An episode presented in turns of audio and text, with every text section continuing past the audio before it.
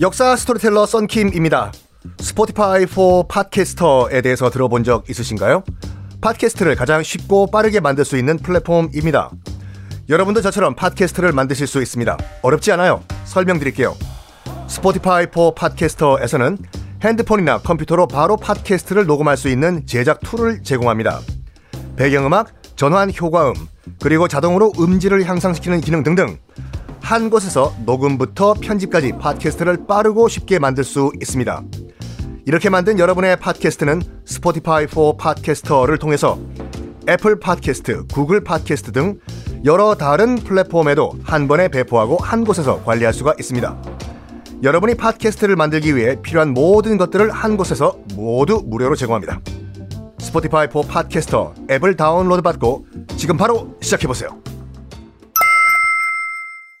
네, 여러분 안녕하십니까. 역사 스토리텔러 썬킴 인사드리겠습니다. 이제 곧 여러분과 함께 통영 여행을 떠나는데 어, 많은 분들이 이제 이 문의를 하시더라고요. 그 일단 출발 그 관광 리무진 버스는 서울 양재에서 출발을 해요. 그러면 어, 지방 서울 이외 지방에 계시는 분들은 우리는 어떡하냐라고 문의들을 많이 하시는데 통영 현지에서 join하실 수가 있습니다. 그래가지고 굳이 서울 안 올라오셔도 그 저희가 통영 시내에서 저희가 바로 투어 시작할 거거든요. 그래서 편하실 대로 통영에서 조인하시면 돼요.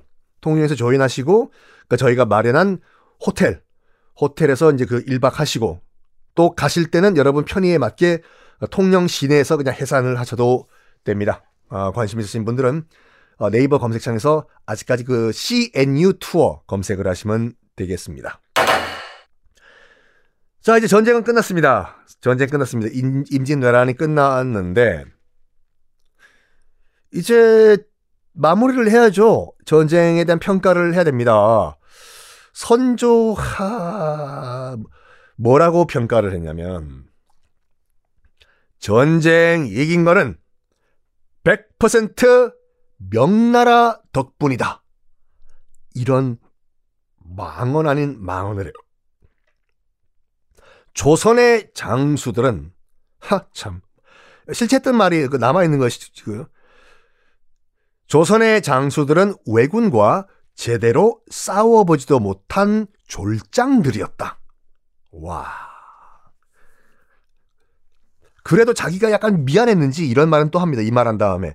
그나마, 그나마 이순신과 원균 정도가 바다에서 잘 싸워줬고, 권율 장군도 행주 대첩에서 조금은 잘 싸웠다.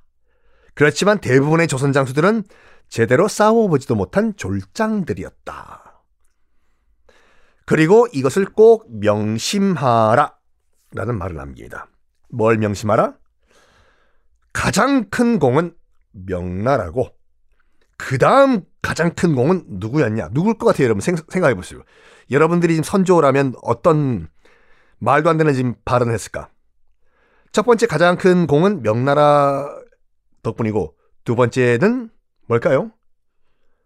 두 번째 가장 큰 공은 목숨 걸고 명나라에 가서 원군 제발 좀 병사를 보내달라고 청했던 신하들이다. 우와. 음. 그리고 아니 이순신 장군과 명 원균 정도가 바다에서 잘 싸워졌다라고 말을 하면 됐지. 또 이런 말을 또 토를 답니다. 뭐라고 다냐면 어 이순신보다는 그러니까 이순신과 원균을 비교해 봤을 때 나 선조가 이순신보다는 원균이 더 공이 크다. 오, 그 논리를 잘 들어봐요. 선조의 논리예요. 이런 말을 해요. 7천량 해전이요. 세계 해전사에서 가장 어이가 없는 패전으로 기록된 7천량 해전. 나중에 여러분들 거제도 여행 가실 때 한번 꼭 가보시라 말씀드렸죠. 그 칠천량 해전 기념관이라고 있거든요. 거기서 바다가 칠천량 바다가 바로 directly 보여요. 거기서는 판옥선 큰 배들이 거기서 정박하면 안 돼요. 근데 거기서 원균은 술 먹고 놀다가 밤에 모든 판옥선 12척 빼고 다 거기서 침몰시켰어요. 근데 그런 원균 보고 이순신보다 낫다고 한, 아, 이 선조의 논리는 이겁니다. 칠천량 해전! 원래 가서 보니 불가능한 전투였다. 는걸 우리 사랑스러운 원균이 그걸 깨달았다는 것이다. 그만큼 전략이 뛰어났다. 그런데 무식한 권율이 계속 닥달을 했다. 가서 싸우라고.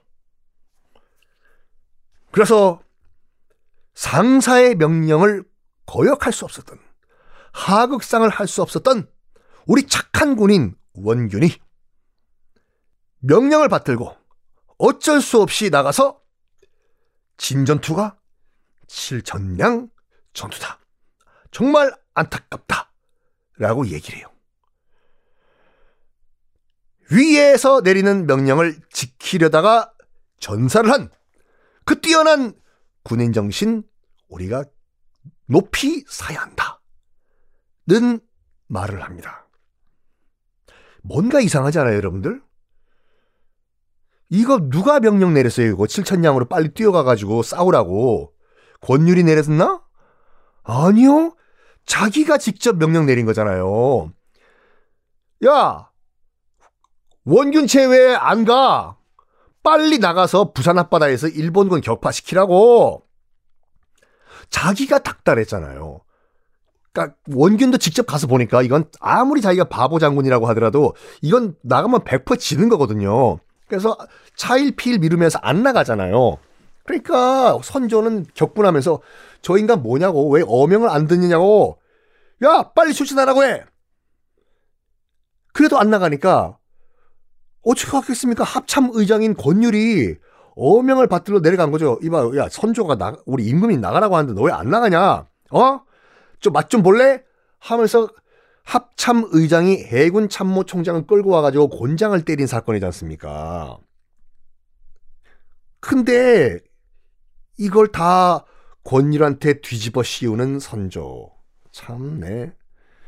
아, 지고 나니 참 운이 없었다. 그런 말 하다가 이제는 자기가 아니라 권율이 고집을 피워가지고 안타깝게도 원균이 안타까운 전사를 했다. 아까운 장수가 목숨을 잃었다. 자, 이제 공신들을 발표할 때가 됐습니다. 공신 발표 어떻게 할까요? 다음 시간에 공개하겠습니다.